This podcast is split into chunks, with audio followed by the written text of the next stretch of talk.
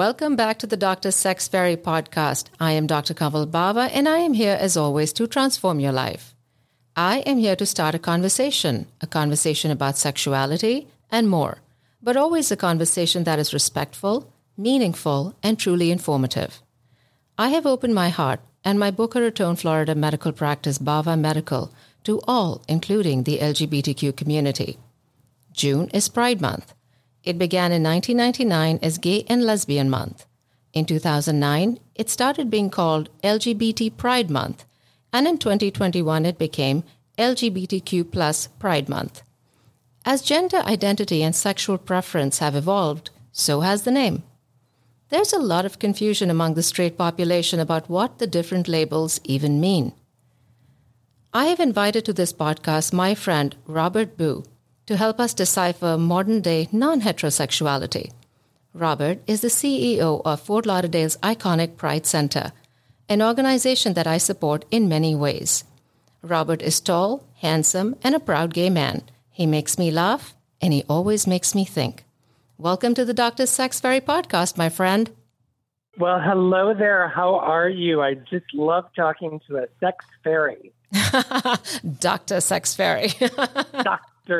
Yes, that's yes. important. No, really, thank you so much for being here. I have so many questions for you. You and I have such great conversations that we would be doing our listeners a disservice if we didn't bring you on. So, so many questions, but let's start with your story. When did you first realize that you were attracted to men? So, I very distinctly remember as a child, being around five, six years old. And I'm going to show my age here, but I remember looking at Bobby Sherman on TV, and I just loved how his hair just flowed as he was singing and performing on TV. And I just thought he was just so handsome. That's funny. But I also knew that I was attracted to the other guys in my class but because I grew up in a very tiny town of 900 people, I knew that I couldn't talk about it and I needed to keep it to myself. Where did you grow up? I grew up in Indiana, right off of Lake Michigan. It's a very small town called Westville. Uh, it's uh, 12 miles off of Lake Michigan, and um, it, it still is only a very small town of around a thousand people. So, how did your parents take this? I mean, were they accepting? Was it hard for them? Well, you know, it, it's funny because I tell the story of my father when I was growing up was Archie Bunker from All in the Family. Stereotypically, Archie Bunker, prejudiced, opinionated, um, not open minded, did not like change. And um, so that's what I, that's the environment I grew up in. My mother was not like Edith from All in the Family. She's very kind, very sweet, and but my father, he was very prejudiced, and so um, yeah, that's the environment I grew up in, and and I remember thinking, oh my God, I will never be able to tell them and then at the age of 32, I sat down with my parents because um, my first love had uh, passed away and um, was actually supposed to be moving in with me. And my parents came to my house in New Orleans at the time, and I sat them down and I explained how much Tariq meant to me and that he wasn't going to be my roommate. He was going to be my partner, and that because he had passed away very unexpected, unexpectedly, first words out of my father's mouth was, "You're our son, and we still love you." And I looked at him and I went, "Oh my God, what happened to Archie?" Archie but loved you. Archie loved me, and it was the most amazing experience. So when people talk about, you know, they can't change or, you know, um, the environment that they've lived in, it won't get any better. I use my father as the example. He was the most prejudiced person that I knew, And yet, as I was an adult, he knew all of my friends. They entertained my friends. They would visit me for every holiday.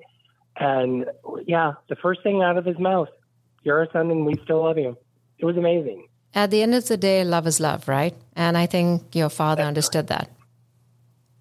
Yeah, way ahead of his time. But yeah, even, you know, from a small town, because both of my parents were raised on farms in rural Indiana. So they had no idea about anything of this. See, there's hope for everyone. So you mentioned you mentioned Tariq, and we discussed him at lunch uh, a few weeks ago. Now, to our listeners, I'll give them a bit of a background on this. Your partner, Tariq, was Pakistani Muslim and came Correct. from a very conservative background. And if you weren't discussing it with your family, he certainly wasn't with his.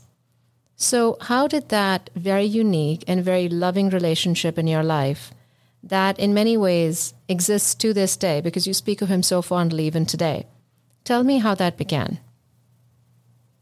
Well, we actually met when I was living in Chicago. He worked for the National Bank of Pakistan, had moved from Pakistan to New York, New York to Chicago.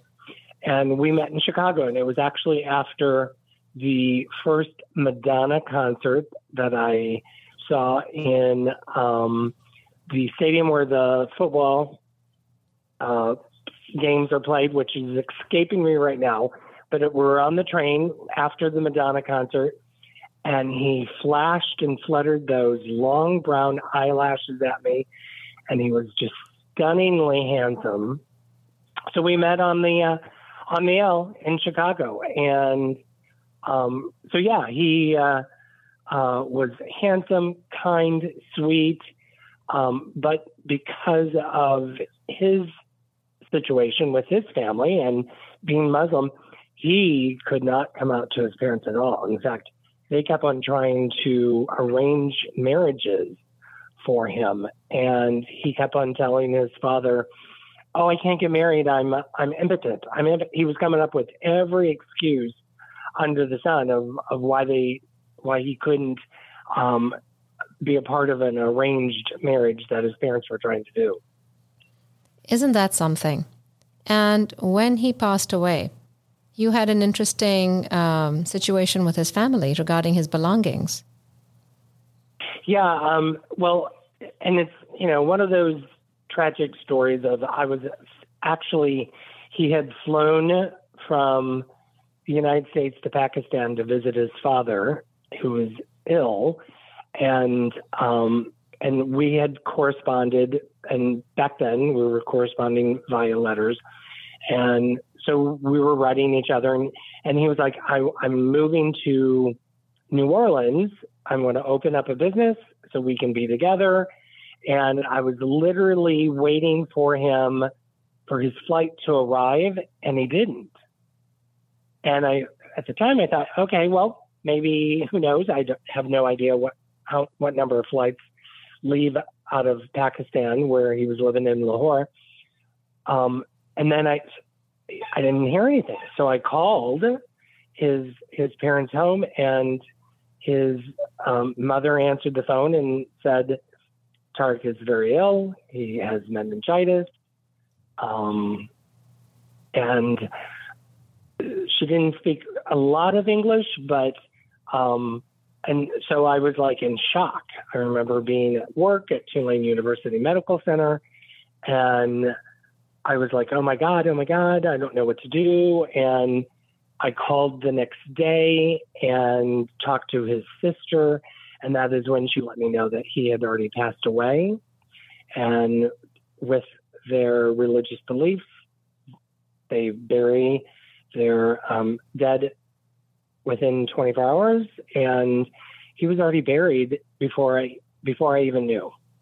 So yeah, it was very devastating. So I wrote a letter to his parents because all of his stuff was still in storage in Chicago, and I said, if there's anything I can do to assist you, I'm in New Orleans, but I go back to Chicago.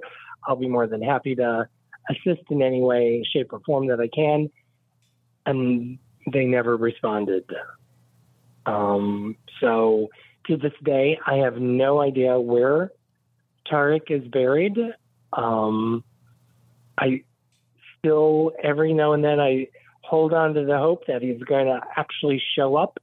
I will watch the news and anything that's going on in Pakistan. I, I will, to this day, even kind of scan the crowd, thinking, okay, maybe he really isn't dead, and his parents just found our letters, and of course, didn't um, agree with him being uh, gay and attracted to another man, and so they like took him undercover and did something with him. But you know that was back in 1993. So, um, so yeah, I've got to got to let go of that. Well, that it was quite a love story. There is that. Yeah, yeah, he was he was uh, he was my true love. But now you have so many people that you help. Now your true love is almost the Pride Center, isn't it? Yes, yes, it is. So after 20 plus years in the corporate world, I had my midlife crisis and said, there's got to be more. Why am I saving this multi billion dollar company millions of dollars? And um, so I um, was at that point having uh, regional coverage with the uh, company I was working for. And a friend of mine introduced me to the executive director of the back then we were called the Gay and Lesbian Community Center of Greater Fort Lauderdale. We became friends, and so he started working on me. And so about six months later, he he convinced me to quit my corporate job and um, take a huge cut in pay, and then start working at this little nonprofit that uh, was uh, doing HIV testing and prevention work, and and um, and so I started with the center back in 2006 as the director of development. And here I am 16 years later, and now I've been the CEO for, for 10 years. So this is my passion project. I truly believe in our mission. Uh, I do not want anyone who finds out that they are HIV positive to feel the shame, the guilt, the stigma that so many of us felt back when HIV first came onto the horizon and and ravaged the LGBT community. So I said I wanted to be part of the solution and and fix the problem and so here I am. And you have built something truly iconic. Like I said earlier, the Pride Center has to be seen to be believed. Just in the years I've been involved, you know, pre pandemic versus now, my God, look at it. Look at the work you do and look at how beautiful it is. Well, you know, when we purchased our five and a half, half acre campus back in 2009, there were many in the community that said, you don't know what you're doing, you're going to fail, you bit off more than you can chew, it won't work, blah, blah, blah, blah, blah, all the naysayers. And so we actually purchased the campus a month before the financial collapse, um, the worst economic times of our generation. And had we not closed on the property prior to then, we never would have qualified. And so it was um, just the stars were lined up and the gods were looking over us, and and we actually closed on the anniversary of when uh, uh, Judy Garland passed away. So it was like a sign from Judy, and Judy is within the the LGBT community and the gay community, especially among gay men, is is our icon. We love our Judy Garland. And Betty White. Betty White was a big supporter of the LGBTQ community. I loved her. And Betty, yes, Betty was very good. Yes, loved, loved, loved, loved her. So let's talk about some of the common terms used to define sexuality nowadays. Gay, of course, describes a man who is attracted to men. Lesbian is a woman who is attracted to women. And bisexual is someone who is attracted to both men and women. The term bisexual is also, I think, used interchangeably with the term pansexual. What about the term bicurious? So, yeah, th- you know, there's a lot of labels and there's a lot of alphabets that um, people uh, in our community um, uh, identify with, and that is very fluid. And um, so, bi curious is is curiosity towards experiencing attraction of people of the same gender, sex. Um, uh, so, bisexual, yes, loving men and women. Pansexual, loving men, women, trans people of trans experience. Um, so yeah, there's a lot of terms out there, and it continuously evolves. And so even within the LGBT community, it is not always, you know, not everyone is up to date.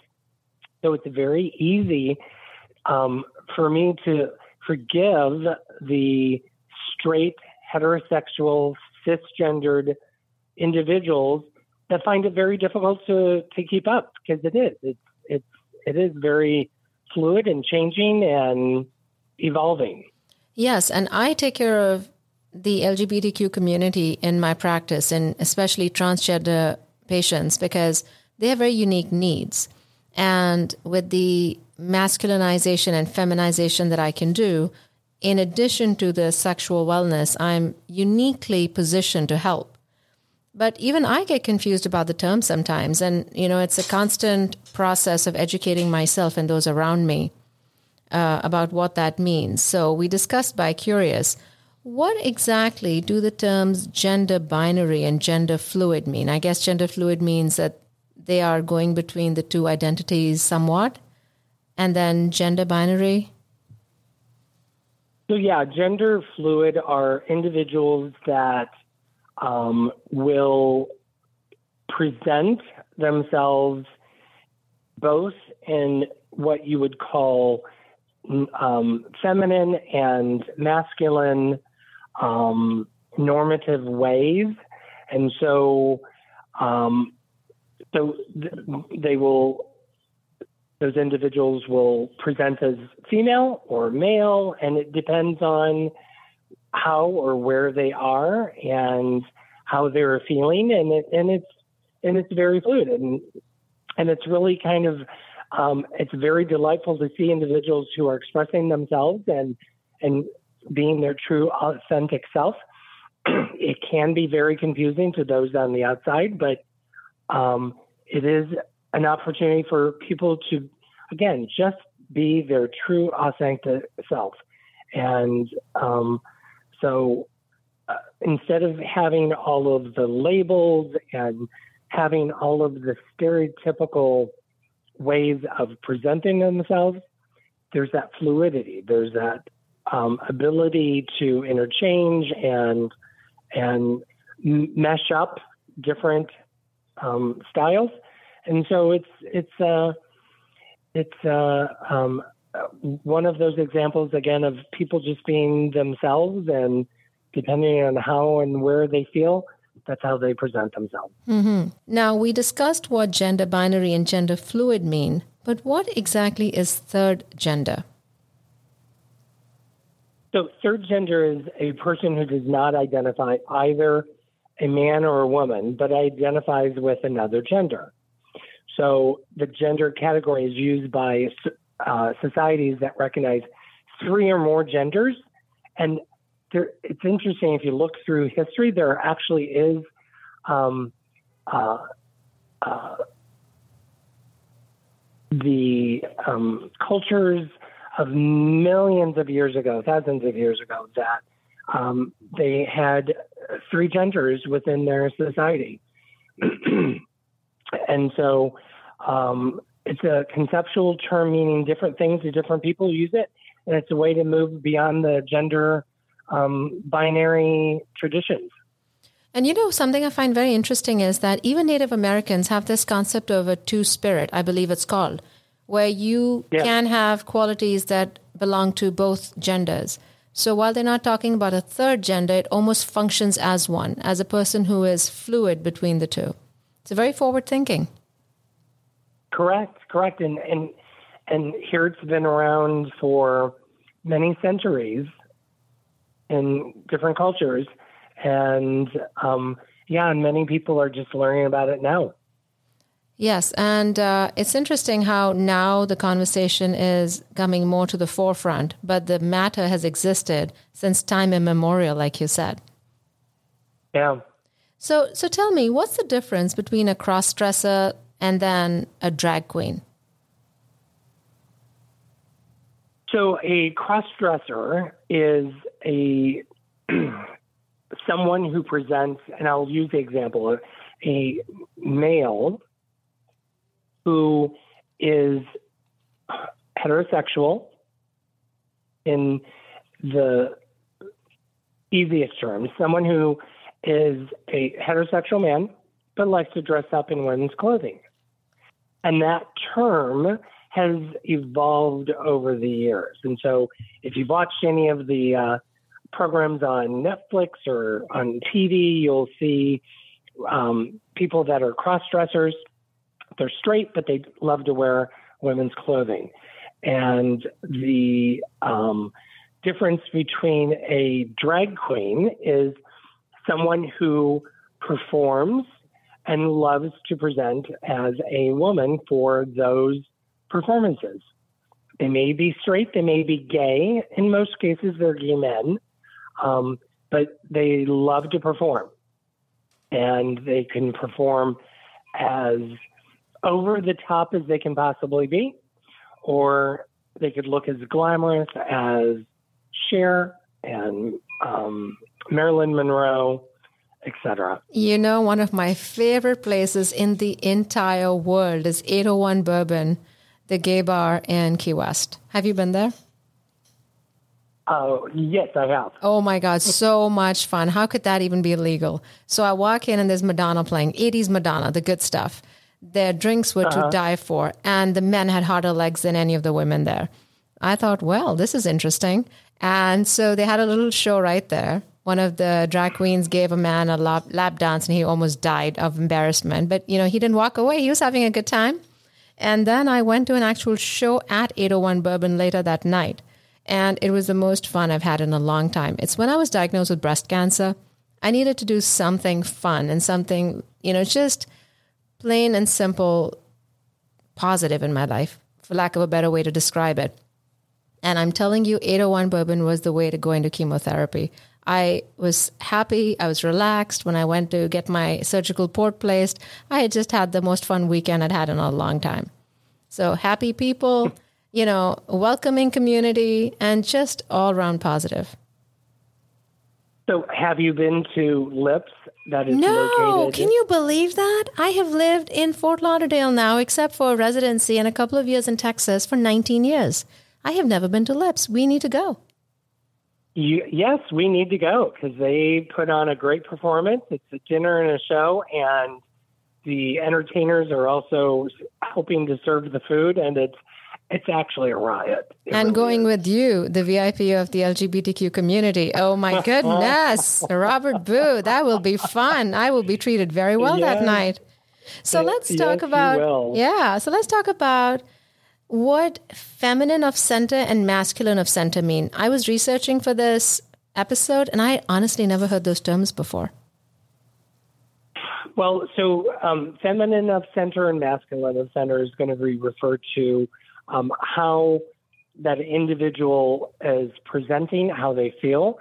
So I um, can be uh, feminine of center um, in the way that I um, handle myself, the way that I present myself, the way I interact.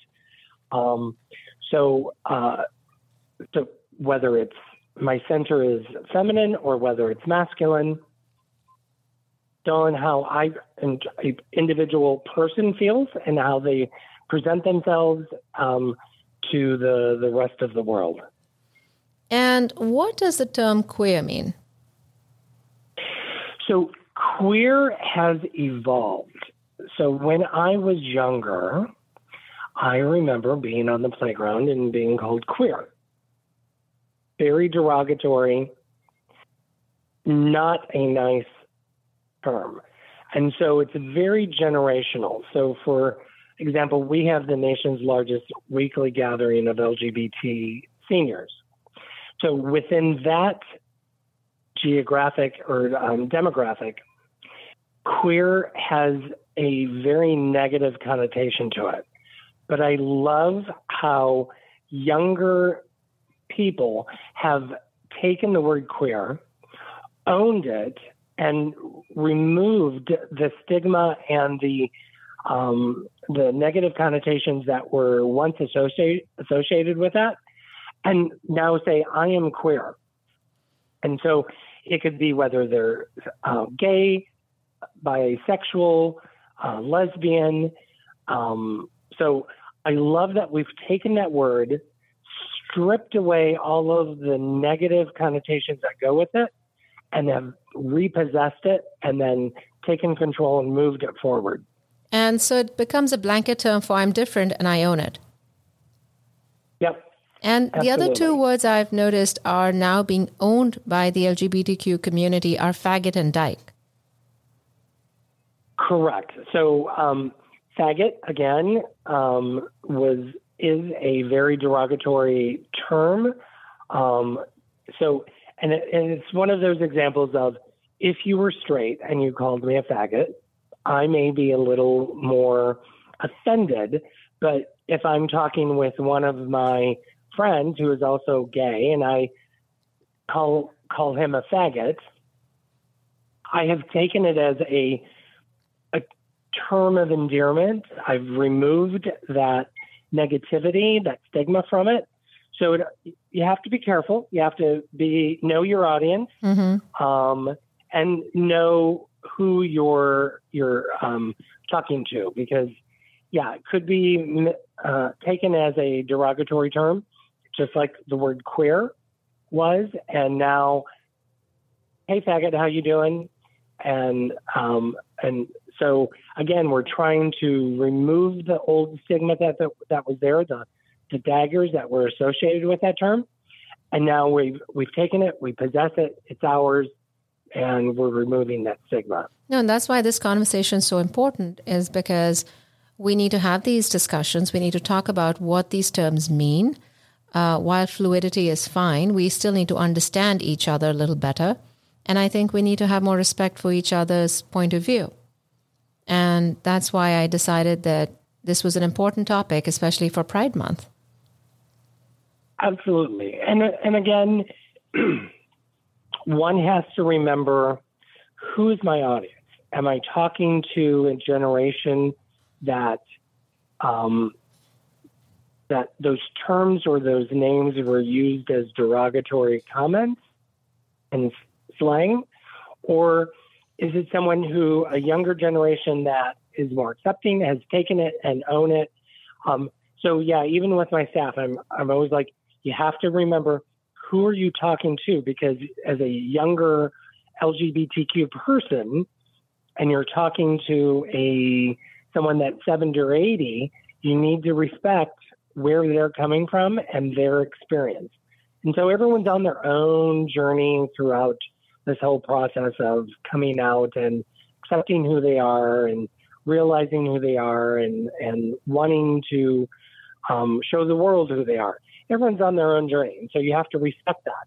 So we've talked about the transgender community briefly when discussing the Bar 801 Bourbon, my favorite place in Key West. But let's talk about how the transgender community has evolved over the years. So people of trans experience um, have always been a marginalized community, even within the LGBTQ community. Again, it's generational. Older gay cisgender gay men may or may not understand the trans community, and um, and and the trans community has recently really been used as a red meat for trying to scare people and um, trying to use it against individuals and use it against society. And so people of trans experience are finding themselves. They are realizing um, that they are not the body that they were born in. And so it's life is already hard enough. Life is hard when you're gay or lesbian or bisexual. And then to be transgender and to really um, expose yourself and to, to really fight the society and the norms that may be out there. Our, our, our trans brothers and sisters um, really need all of the support that we can possibly provide to them and help them along the way. And so I, I look back at my childhood and I think, oh my gosh, what if I had had the Gay Straight Alliance or all of the support systems that exist now for um, children, for young young people in schools. And Broward County is a perfect example. They have a very inclusive and uh, uh, whole department, even on racial justice and gender identity, um, that other school districts come and look at because it's a it's a great model that they've uh, built here. And so I I meet with parents of children that are of trans experience, not the other kids that are having issues with the kids that are, are trans, it's the parents. And so um, to imagine that someone who is five, six, seven, all the way up into their teens is finding themselves and then wanting to express themselves and coming out and say, hey, I'm trans, I, this is how I feel. We need to provide that safe space for them to um, come to their own true, authentic self and um, provide that space where they can um, really come into their own being. So, you know, I think back of, of when I was in school, the lack of support, the lack of a safe space, um, it really is. Um, uh, we have evolved quite a bit, but we have huge steps to take because so many of the um, trans children are being picked on and being um, excluded from sports. And the science is not there to support what the uh, people, the haters that, that are saying trans children should be excluded from sports.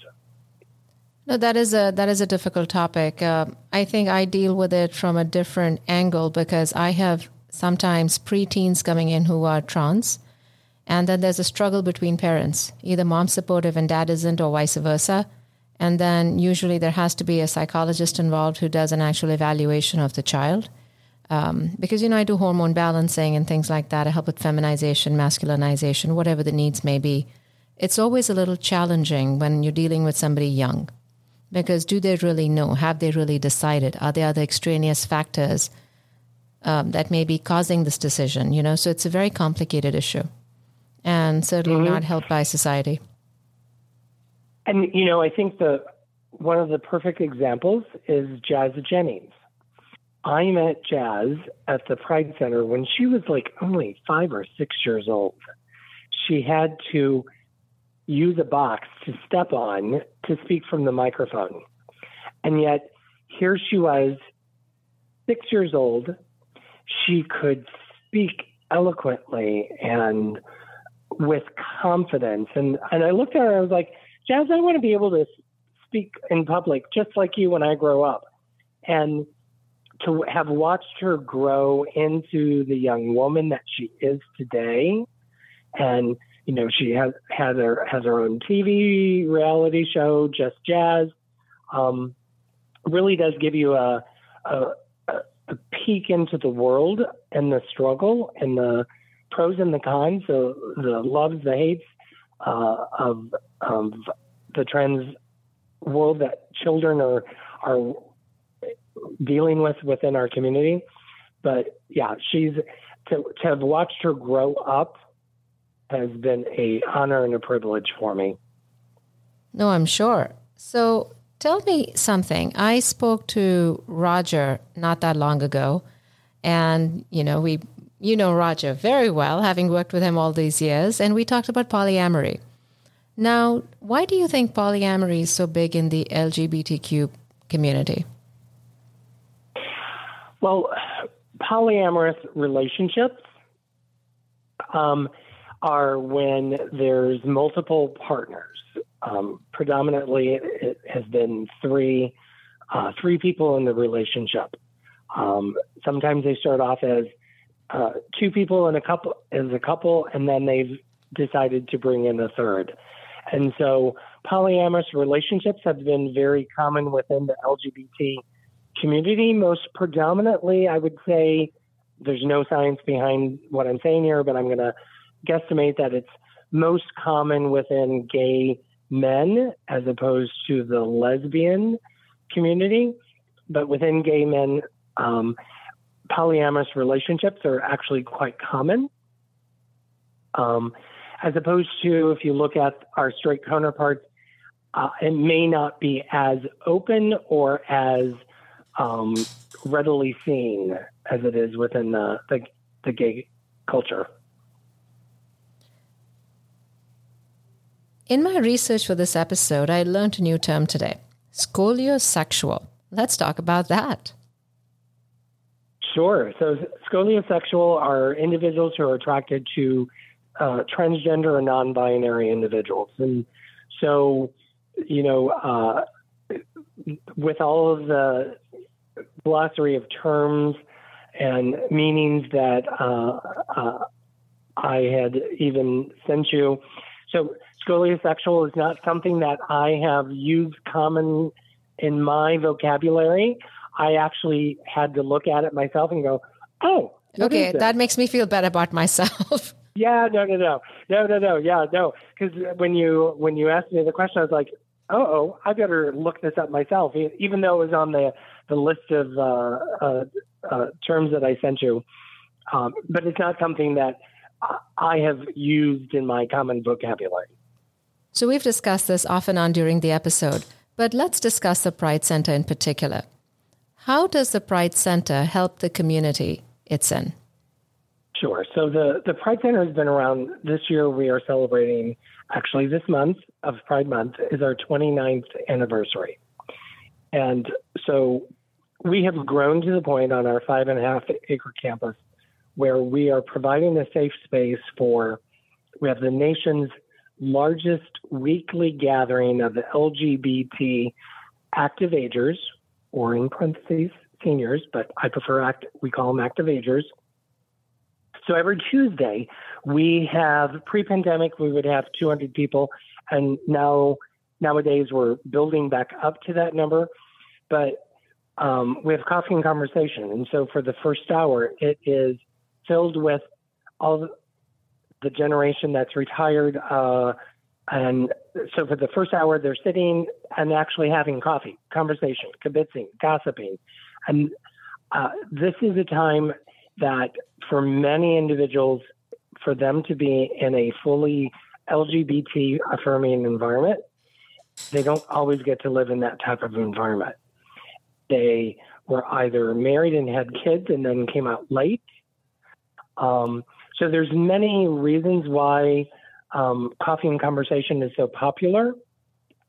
Out of the growth of our active aging program, we've also um, applied for and then built and opened up during the pandemic the state of Florida's first senior affordable and supportive housing with um, programs and services specifically targeting the LGBT community. And so it was not our intent to open up during a pandemic because isolation and loneliness are two of the top four issues for um, LGBT seniors.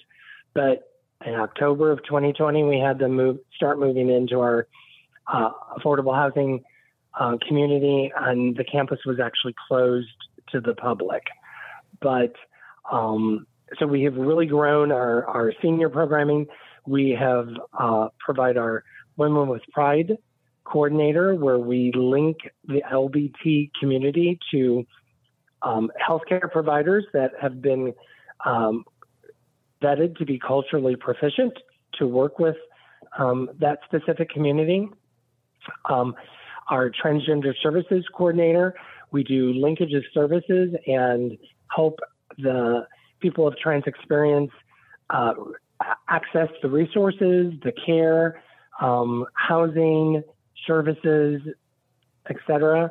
Um, uh, and then we also um, do our outreach for HIV prevention testing, uh, working with those individuals that are already HIV positive to help stop the spread of the virus, and then also working with individuals who are at high risk in their sexual behavior, and we're trying to work with them to prevent them from becoming HIV positive. Um, and then uh, we have 30,000 square feet of meeting office space, and so we have over 60 groups and organizations that utilize our meeting room space on a daily, weekly, or monthly basis. Many of those groups are support groups, um, political groups, social groups, um, health and wellness, uh, the whole gamut. And then also on our campus, we have 10 other organizations that call Equality Park their home.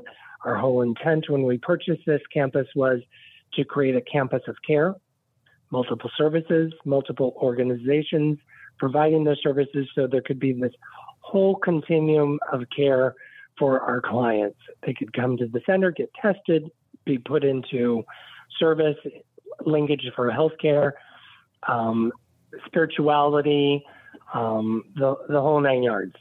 You do such so good really work. Been, such good work. Oh, thank you, thank you, thank you. It's been a um, um, a passion project for the entire team. You know, work in this to be millionaires and buy your mansions and yachts. You do it because you love the work and you're wanting to provide these services to the community all we're trying to do is trying to make our, our world a little bit better. I love that you call it Equality Park because isn't equality what it's all about? And aren't we all just colors, different colors in the same rainbow? Absolutely.